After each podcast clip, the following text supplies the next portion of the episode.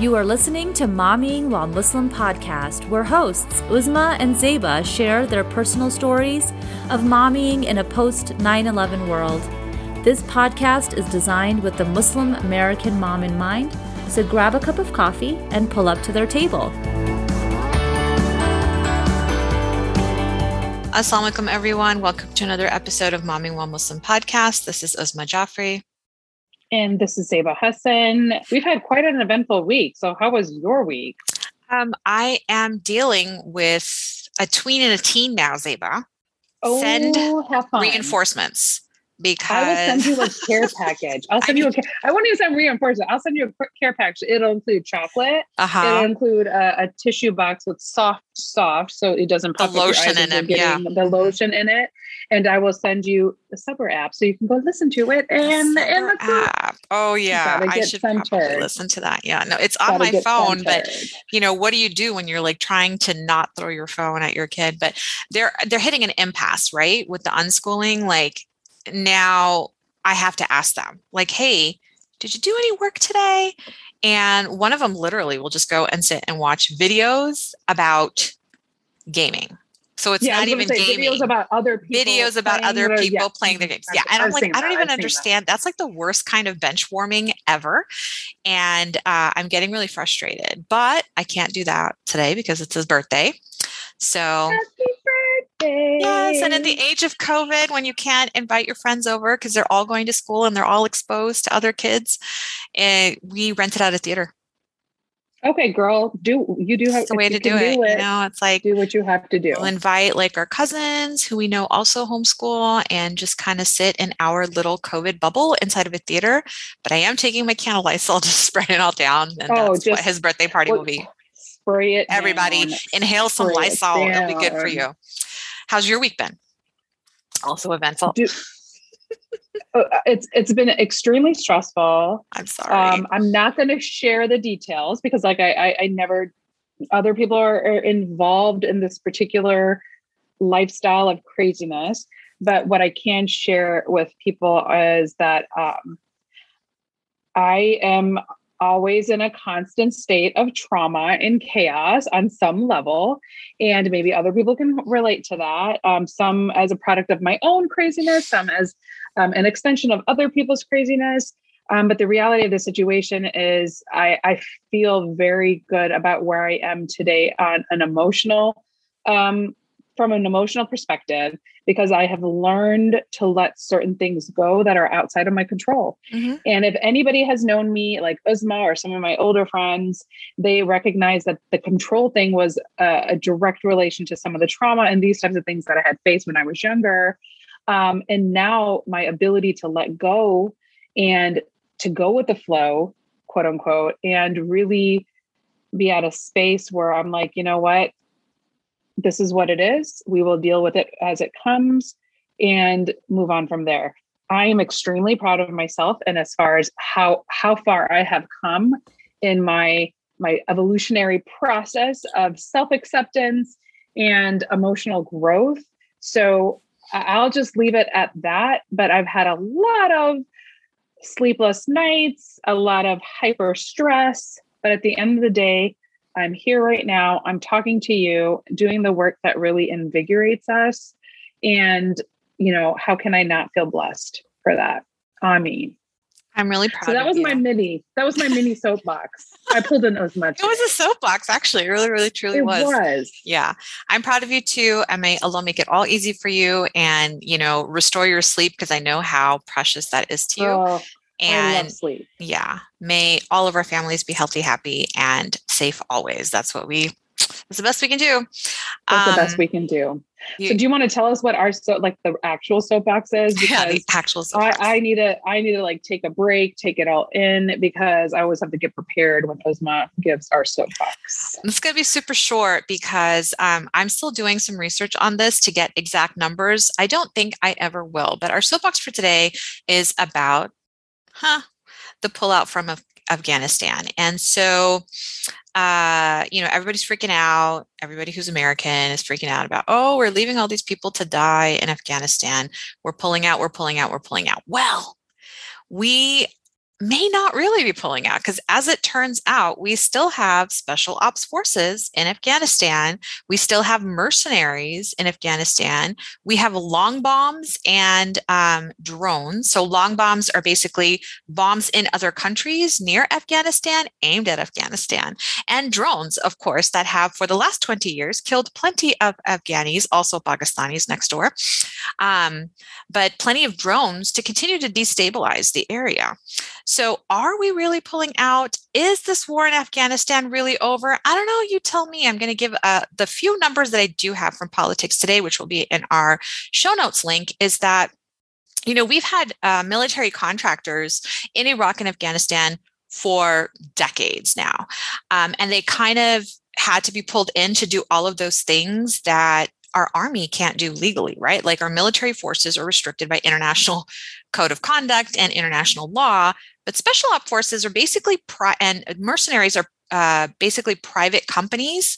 Uh, Blackwater might come to mind, and we got in a lot of trouble for using them um, in the past. So they're no longer allowed in. F- well, first Hamid Karzai had said you're not allowed to bring Blackwater in here because they were going in and actually murdering civilians and doing all kinds of unchecked things. You can't regulate them because they're private entities, right? So Karzai said, no, you can't have them in, but then they ended up getting in and Karzai had to be shut up. Um, I wonder who was doing the shutting up, but uh, those troops are still in there. Those mercenaries, we think they're telling us about 10,000 of them are there, and they decided to change their name from private contractor and called them um, advisors to NATO and uh, our. Uh, our other international forces that were in um, basically just rebranded them. They're still mercenaries. They're, they're just under uh, another name called risk management companies. That's what they call them. Um, but there's 10,000 of them there. About 10 to 20% of them are militant, which means that they can actually engage in combat. And the rest were more advisors and stuff. So these numbers that we're getting about Americans being left back in Afghanistan, 100 to 600, we knew we knew that those numbers were higher. I initially doubted when they said, oh, a lot of these people have chosen to stay in Afghanistan. Well, these mercenaries are among them because they are part of the special forces that are going to remain in Afghanistan. And it's not going to end up well, guys. There's not going to be peace in Afghanistan as long as we pay American dollars to private companies to go terrorize other people. That never ends well. The last time we did that, guess what? We lost two towers. 9 11 is tomorrow.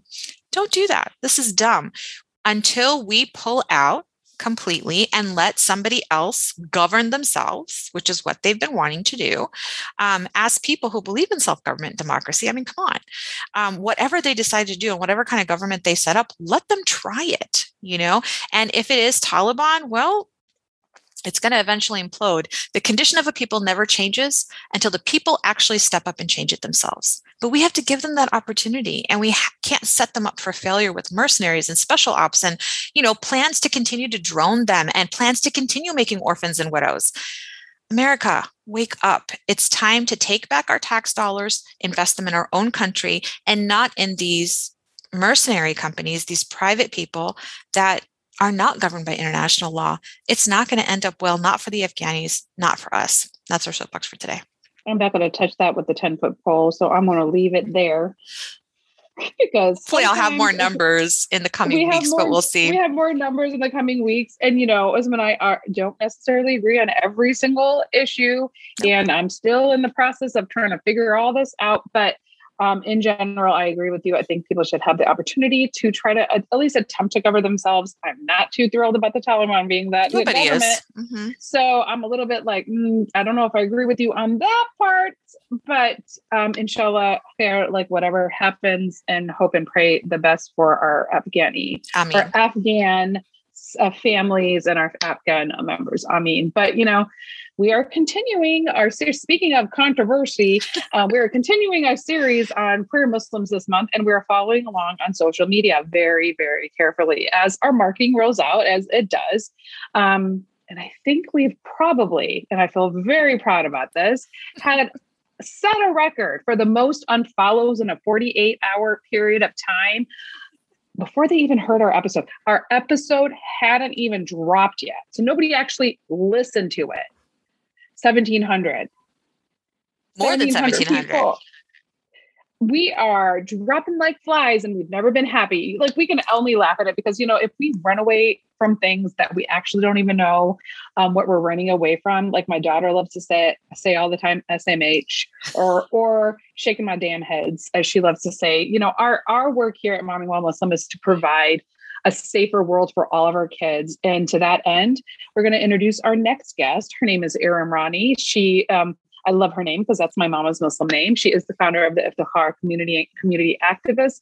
She is based out of Houston, Texas, and she is here to share her story about coming out as a Muslim kid and what we as parents can do better for our collective queer kids. Again, whatever your kid's identity or choices, eh, you know, the reality of the situation is all these kids are our kids and we have to watch out for all of them. And to that extent, we're here to welcome Iram Iram, thank you so much for joining us here today. She is joining us by phone because um, she is doing multiple things as well. So we appreciate her putting this time and effort in. Assalamualaikum, Iram. Assalamualaikum. Thanks so much for coming on, Iram. We're so happy to have you. Can you tell us what behavior from the general mainstream Muslim community looks like and what that behavior does to queer kids? So let's talk about the queer uh, Muslim oh, Muslim community that parents are afraid of talking about. Our queer children, they're the most vulnerable. They're the ones who are really wanting to get more information, but we're always misled because of religion. Um, religion is the problem and the culture is the problem of why our kids are so afraid to talk about this topic is because our parents, our ancestors, they always told us that it is bad and it's haram. Okay, I understand that, but at times, yes, kids have to understand certain things and growing up what is hard was hard and being you know being a queer person and trying to love your faith was the hardest thing to ever battle by yourself. And going to a masjid that you don't feel like you are comfortable and you are eyed a lot because they know you are who you are and you've been eyed a lot. You've been you know judged so much by you know all these aunties or you and all these other people so I understand the pain of these kids, but at the fact that here we have our parents, our parents are the ones who need to love us. Allah has always told us, is always said to love your children and, you know, love your parents. But our parents don't understand that they're words that do hurt us. And it's not about sensitivity, it is about how your tone is. And I want those mothers to understand is that no, it is not wrong to be different it is okay. You can, your child wants to confide in you because of how their sexuality is. You need to let them, uh, you really, really need to let them in, uh, hear about them. You need to hear about it. You need to let them talk about it because that's the healthiest thing to ever do for your child. For the queer children, it's very important that the mothers, especially the mothers, the mothers are the ones who gave birth to us, alhamdulillah. And we're the the women are the most powerful ones in Islam, and we forget about that. And our mothers are everything to us. And if our mothers are everything to us, they should at least at least try to understand their children, because they're that is their backbone. They're, the mother is their backbone, and no matter what, and I want my viewers to know, and I want the viewers to know on this podcast and the mothers to know that do not ever neglect your child because they are different.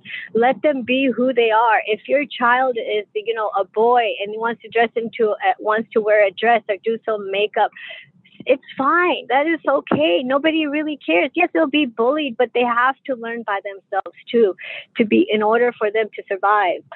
And I know it's going to be scary for the for the parents and the mothers but I guarantee you later on, they will love you no matter what. They will love you at the end.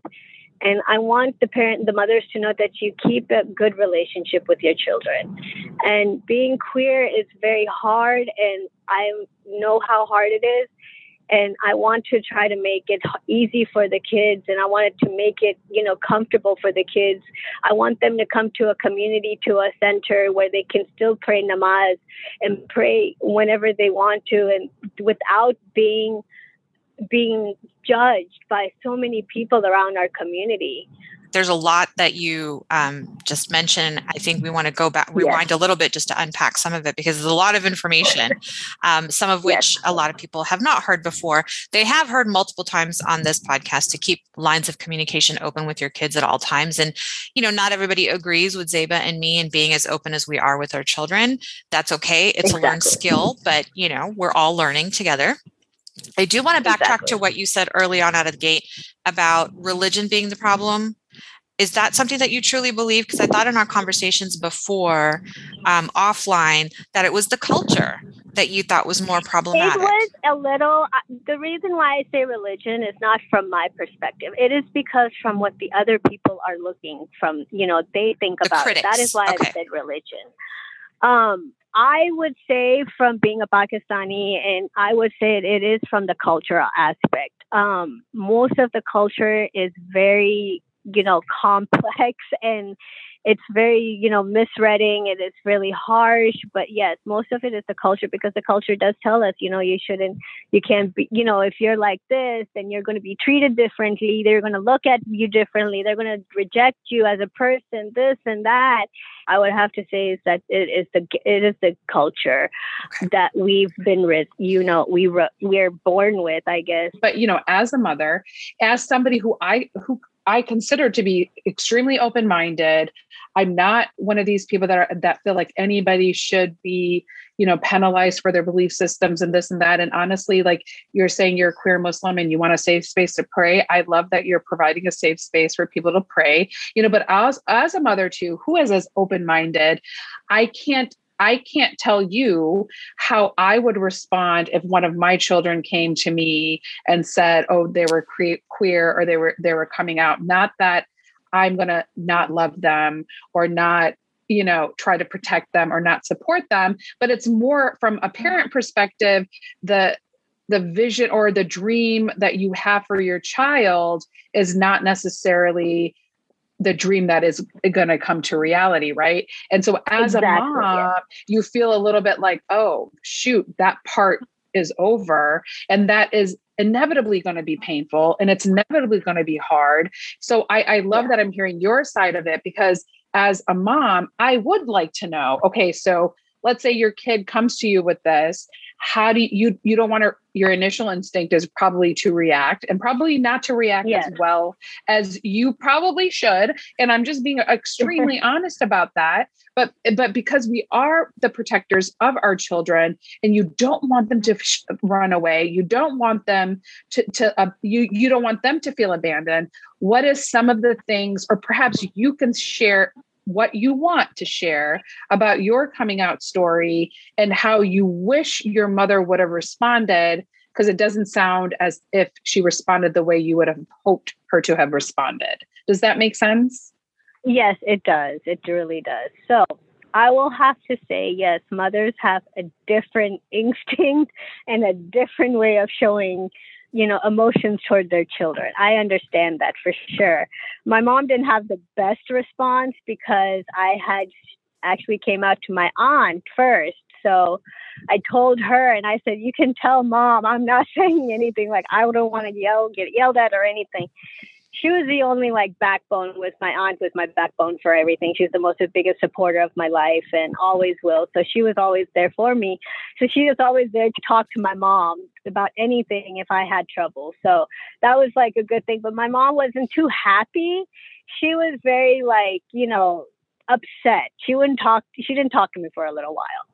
My dad, on the other hand, he was like, "Oh, I already knew." I'm like, "Oh, okay. Well, how am I supposed to respond to that?" You know, my dad gave me a total different response from my mother. So, you know, he talked to her, so it was like it was okay, but you know, we don't talk about it anymore, but she knows about my sexuality now. And um, I am going to say this on air. I can't believe I'm going to say this, but I was married, yes, in the begin in the, in the past. I got divorced. Um, I did that for cultural, for my parents, you know, sake, just to get off my back, I guess. And it worked for a little while, but you know, I couldn't live alive.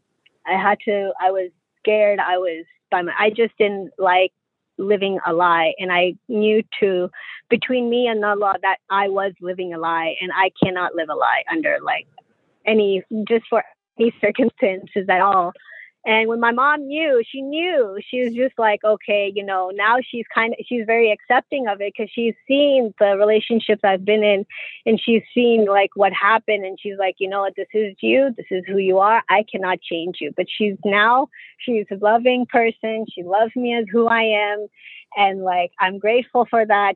And you know, whatever whatever that looks like in your relationship with your kid is fine. The thing is, you don't have to agree with your kid you know like we yeah. don't so many times we just i mean like my kids this week um, they don't want to do their work for school and i'm like okay or they don't want to do the work that i think they should be doing i have to agree with them but i have to yeah. respect them as individual beings um, who are just able to make them, their yeah. own decisions and you know what we talked about last week with our guest was just don't freak out you're freaking out. We get it. If your kid comes out, yeah. you're gonna go in the closet, go with your husband, go with your girlfriends, go do it there or come to us and freak out with us, but don't freak out in front yeah. of your kid who needs you to be the pillar of strength and not reject them because the whole world is ready to reject them right now. And they need yeah. us. And we're not saying accept their lifestyle, accept their choices. We're saying accept the being that Allah gave you. That was not a mistake. Like you are the perfect mom for this kid. That is the perfect kid for you as a mother. Um, please, please don't turn that kid away and say, get away from me. I have a suspicion that maybe your mom was hurt because she wasn't the first person yeah. to hear it, you know? And, and yeah. I would too. I would be really upset, like, oh, what did I do wrong that my kid didn't trust me, you know? So, yeah. And um, that's what we don't want the relationship to happen. That's what I'm trying to say. I don't uh-huh. want that, but you know, it did. It, it it it did end up like that. Yeah. Am I proud of it? No. But I was young. I was scared. I was like so I knew since I was like very young. Like I can't even tell how young I was. I was very young. I already knew I was different from everyone. There's no doubt about it. Yeah. I already knew I was attracted to women. There is no doubt about that. Um, but I did date guys. It didn't work. It was just not like something I would want. I wouldn't. I was, you know, it was just not my thing. Mm-hmm. I've been through the pain, the mental exhaustion, the you know the breakdowns the, everything it's just not the biggest it's not the right thing to do. Mm-hmm. and i especially the mothers if you see your child like you know later on if you re- neglect them for who they are some of them are going to just like rebel and they're going to run away and they're not going to you know come back to you. I've had stories like that too. They just left their parents and because they weren't accepting of them this actually brings up a really interesting question because one of the one of the things I try not to read all of the comments that we're doing. Like Uzma kind of does that for me because I'm like, don't engage, don't engage. yeah. But but I, I, but you're you're bringing this up right because you are in the know. You are the one that t- these people are coming to you and coming to your institute to to reach out for help. And one of the things um, that I've been seeing consistently for the five seconds that I quickly ran through all of the crazy emails and stuff like I'm like, I'm just not going to do this anymore was, oh, if you guys talk about it, you're going to um, make it happen. I, I, always tell this story. I, I was in, um, I was a kindergarten um, room mom. And I would go into the room once a week with my oldest son. And that kid, there was one little boy, love him to death. And I knew at age five he was gay. And now, of course, fast forward, he is a senior and of course he's out and whatever. I knew then whether we had a conversation, whether we didn't have a conversation, none of that was going to change the fact that that's who he was. And you and you mentioned you were married and and I appreciate and I hope that we put you in a safe space where you felt like you could share that. So I definitely appreciate you sharing that. And and and again, it hurts you living this lie hurts two people. The, the person you married, right? Because you could not be your authentic self with that person. So he couldn't get the full of you and you hurt yourself in the meantime, but you tried it anyway. And and you and you I, couldn't yeah, you exactly. couldn't do no it. No matter what. I, it exactly. wasn't an easy and I choice for you. Too. Mm. Yeah. And it exactly. wasn't an easy choice parents. for you. I had to, you know, it's, it's not the easiest choice to make, but I had to for myself and the, for the sake of myself and my mental health I had to do that for myself. And I, you know, I pray in my in my ways, and I pray to Allah. I was like, you know, I know that I've been for Umrah and I've been to Hajj, but you know, every time I tell you I'm sorry, I this is who I am. This is who I'm. I cannot change who I am at all. This is what I'm going to be, and it's up to Allah to decide if He wants to take my life away, and if He doesn't, that is up to Allah to decide what He wants to do with my life. So I just leave it to Allah. My life. I don't say whatever I do is what I do. I choose if I want to pray I'm going to pray. I pray. I do what I have to do as a devoted Muslim as I am uh, in my heart. You know, my family knows I'm a very good Muslim in my heart, and it doesn't matter about my sexuality to them. They're like, okay, as long as you're a good Muslim, that's all it matters to them. I have to say, yes, it is a very common thing for le- you know lesbians or the queer community to marry each other as we call it as a com- marriage of convenience. Uh, we do that is because for our families. We don't want to either we don't want to come out or we just are too scared to come out. I'm not to beat a dead horse but did you get married before or after you came out with your parents? So I did come out before I got married, wow. but it was just the hardest acceptance to make them understand. So it was like they always thought that no, she'll change after you know marriage, after marriage, after marriage. So um, I knew this guy for a very long time about it. He knew about me. I knew about him. I'm like, okay, sure, why not? We know each each other's families. Like, shoot, like it, there was no issue for it. Like we're like, okay, we're done deal. Why not? So like a couple months later, we got married, mm-hmm. and then we're like, okay, we we're, it was like just basically living with a roommate, you know, like a mm-hmm. best friend. So it wasn't such a big deal for us, but it was fun for a while. You know, at that time, I was trying to figure myself out. I was out of the house. I get to do what I need to do. I don't have any distractions, nothing for the first time in my life. Mm-hmm. So I think it's during that time I started dating too. And, you know, we talked about that off topic. So, you know, I dated for a while and then, you know, I decided I couldn't do, I just couldn't date either. So got the divorce too. And I just, you know, left the relationship. I had to be by myself to, in order for me to do what I wanted to do. I just wanted to find myself. You mentioned a little bit earlier about um, some terms. So, um, you know, there's a lot of terms that uh, heteronormative people, uh, yes. much less heteronormative Muslim people, don't understand. So maybe if you don't mind explaining, you know, what is the appropriate uh, way to identify your community? Is it LGBTQIA? Is it queer? What's the difference?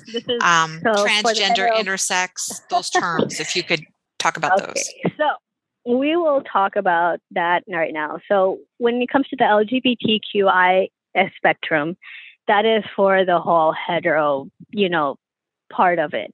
But for us, we call each other, we call we say queer people, queer. Mm-hmm. So it's basically the umbrella of gay, lesbians, transgendered, um, you know, uh, non-binary people. Non-binary people are the ones who don't really identify as a gender. Just depends on what your child is one wants to be called. So if you have a trans child and he or is going to be a she or she is going to be a he, make sure you call them by their name.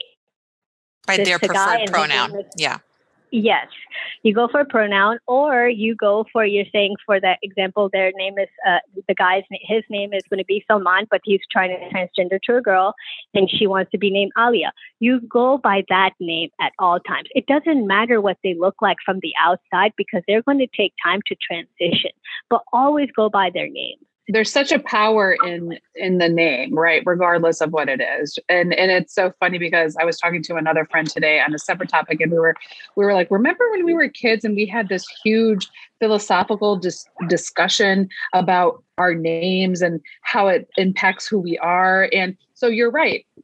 Saying the name is power and especially if you have chosen the name for yourself it's it's definitely a different thing. And by the way we've had this conversation and I am not queer.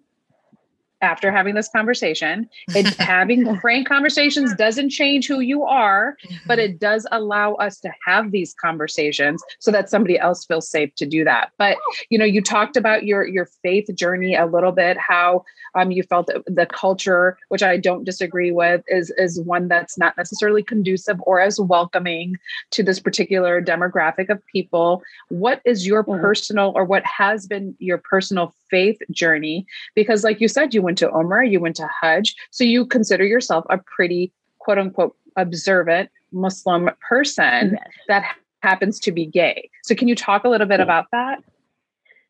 Oh man, that's a struggle. that was a very big struggle for me. You know, um, Alhamdulillah, I've gotten the chance to go for Umrah and I've been to Hajj. Alhamdulillah, that's the biggest, greatest gift I could ever get from my parents. And you know, I had the advantage. That was the biggest struggle was Islam and me coming out. And I was very young. I was like probably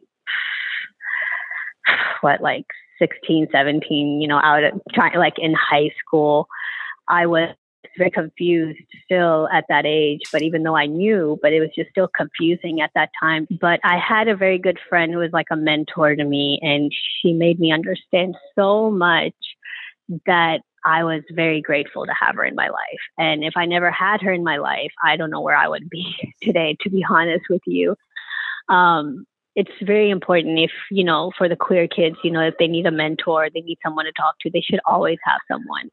Uh, it's just a roller coaster. I can't say anything else about it.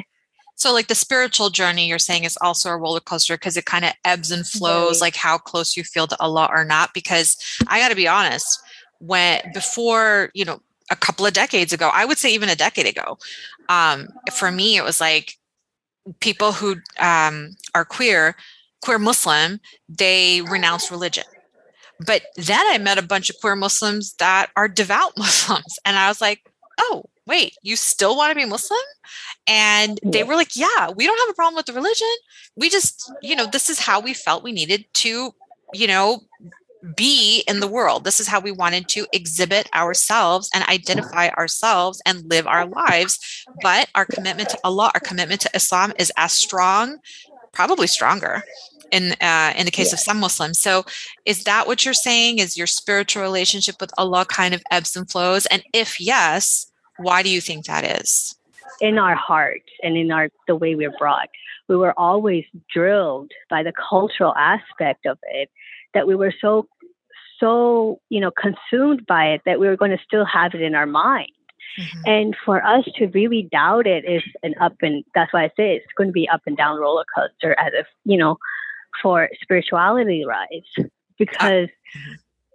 in a way because you're going to think is allah still going to love me as who i am is allah going to still be this is allah going to still accept me this and that you know so i'm saying that's why i'm saying it's, it's going to be an up and down thing when it comes to spirituality Mhm. no matter what Yeah. because we're all going to go through it because we're all not the perfect Muslims in this world. Okay. So Whether you're gay or I- straight. at the end of the day, Allah has given us life. Alhamdulillah. You know, give us so much we get to do. We do wrong things, we do bad things. But you know, I tell this to my community too. At the end of the day, Allah is the one who's going to judge you on what you're going to be doing. I cannot tell you what to do. I cannot tell you when to come out. I cannot tell you how to do it. I can just advise you, and you have to make that choice. I just think it's so tragic that it's the culture that colors a Muslim kid's understanding of religion. And that's why on this podcast, especially, we're always talking about how in America we get to filter out the culture because we have our own culture over here, right? Um, and we know that that is Western culture, but we are practicing Islam, which is a global, universal religion. And so we get to practice the actual unfiltered, unadulterated, unacculturated version of it here, especially those of us who were born and raised in this country where we don't know a lot of that cultural baggage. We heard it, you know, but we didn't necessarily have all of that drilling that happens. And so, what if you look on our socials, you'll see a lot of the most uh, righteous indignation about um, queerness is coming from people who live in homogenous societies that are homogenous yes. Muslim, and so their ex- their experience is that that is wrong because everybody around them looks, believes, acts like them. And if they're different, they have to do it underground. Whereas in America, everything is open. We are not a homogenous society over here. And thank goodness, because then we get to learn and experience other things and know that there are other truths out there. This is mine. This is what Allah taught me. And this is what I'm going to practice. But I'm not going to ignore what's going around me, especially when those people um, I feel like are being oppressed, you know, because in Islam, anybody who's being oppressed um, deserves our help. And, you know, here we feel like if our queer kids are being bullied, are being beaten, are being rejected, are being thrown out of their house, they are now an oppressed and vulnerable population. And as moms, we're going to hold space for them and we're going to try to yeah. find a safe space for them. So, given that, not being a mom, you decided to create it Iftikhar community um, for queer Muslim, queer Muslim youth. So tell us a little bit about some of the services that Iftikhar community offers. Right now, we have resources. So the resources that I have, you know, I work with different communities and different organizations. I've like, you know, I've gotten their numbers and their resources. So all I do is just give out resources to whoever they are. Um, I also give out resources to people who are not just in Houston and not mm-hmm. just in the US. Also, if you're in India or if you're in Pakistan, you're in, um, you know, Afghanistan, you know, for example, that's another big project I'm trying to do right now. We know that that is literally just the surface of what we need to know about helping queer kids. But in an attempt to kind of get to know you better, we have like a fun little rapid fire that we close up with. Zeba had to take a doctor's call, so she usually runs this, but I'm going to do it in her stead. Um, and so the way it works is I'm just going to start a timer for a minute and ask you some fun questions. And the first thing that pops in your head, that is your right answer. Okay, don't think right, about cool. it too hard. It's not complicated. It's not like anything that was on our show notes, so you don't even have to worry about it. It's actually, I think right, you'll enjoy it. It's supposed to be fun. So hopefully you will find it to be so. So, what was your first job? My first job was working at Academy. oh, I, I miss Academy, man. They don't have it out here. Um, what is your hidden talent? My hidden talent? Oh, man. Longboarding and skateboarding. Ooh, that sounds like fun and painful too. Okay. And also number three, and also golf. I was oh. varsity golf for three, four years. varsity golf. Okay, I didn't even know that was a thing. That's awesome. Um, if you had to eat one thing for every meal for the rest of your life, what would it be? Pizza. really? oh yeah, I love pizza. That's so funny. Okay, I don't know. For me, it'd be cheeseburgers. Um, if you could spend a day in someone else's shoes, who would they be and why? Oh my god, that's a good question. I would have to say Kamala Harris. oh, how come? I respect her as a woman, you know, and a South Asian slash black woman, you know, yes. in mm-hmm. uh, office, but she has an energy that like is really pumping. She's outgoing. She's really chill. Like you know, like and she's always busy. So I'm always like so curious. I'm like, what is she talking about? What is she saying? How does she negotiate? You know, mm. negotiate on so many things. So it's like, you know, it's so how woman is like now for us, it's like and me, it's a huge thing. Yeah, I like love it. It's and my second one uh, before Kamala Harris would have been Princess Diana. Yeah. Oh my God. I was going to say that. That was me too. that would be the Always closest thing that. to a role model I had when I was like five. Thank you so much. I've had really had a good time talking to you guys. great. I'm glad. I'm glad that you felt safe to be here. Um, have a great rest of your weekend. And thanks so much, everybody, for listening. Assalamu alaikum. Thank you. Assalamu alaikum. Thanks again for joining Zeba and Uzma on Mommying While Muslim today. Please email us your thoughts or questions and follow us on Facebook and Instagram because this podcast was designed to cater your needs. Make sure you check out the show notes to find the links and resources for this episode. And remember to help a mama out and leave a review of the show, as well as to like it on your podcast app of choice because that helps us grow. Tune in next week for another episode of Mommying While Muslim. Assalamu alaikum, everyone.